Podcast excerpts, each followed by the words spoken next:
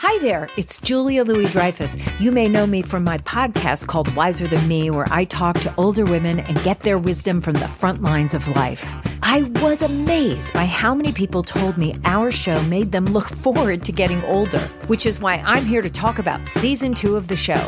Sally Field, Billie Jean King, Beverly Johnson, Ina Garten, Bonnie Raitt, just to name a few. All hail old women. Wiser Than Me season two is out now from Lemonada Media.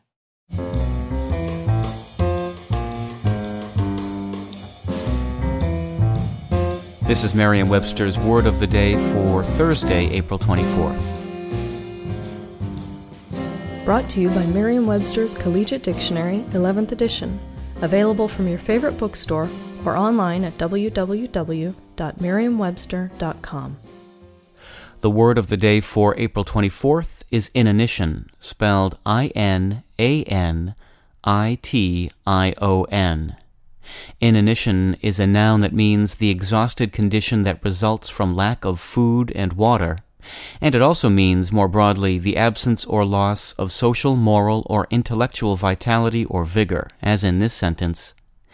The playwright explained that his work reflected the lethargy and inanition of the age. Inanition describes a state of suffering from either a literal emptiness, as of sustenance, or a metaphorical emptiness, as of interest or energy. So it probably comes as no surprise to learn that the word ultimately derives from the same idea in Latin. Inanition, which first appeared in Middle English in the 14th century, can be traced back to the Latin verb inanire, meaning to make empty, which in turn comes from inanis, meaning empty or inane.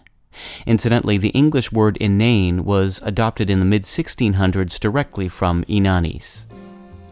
With your word of the day for Thursday, April 24th, I'm Peter Sokolowski. For more information, visit Merriam Webster online at www.merriam-webster.com.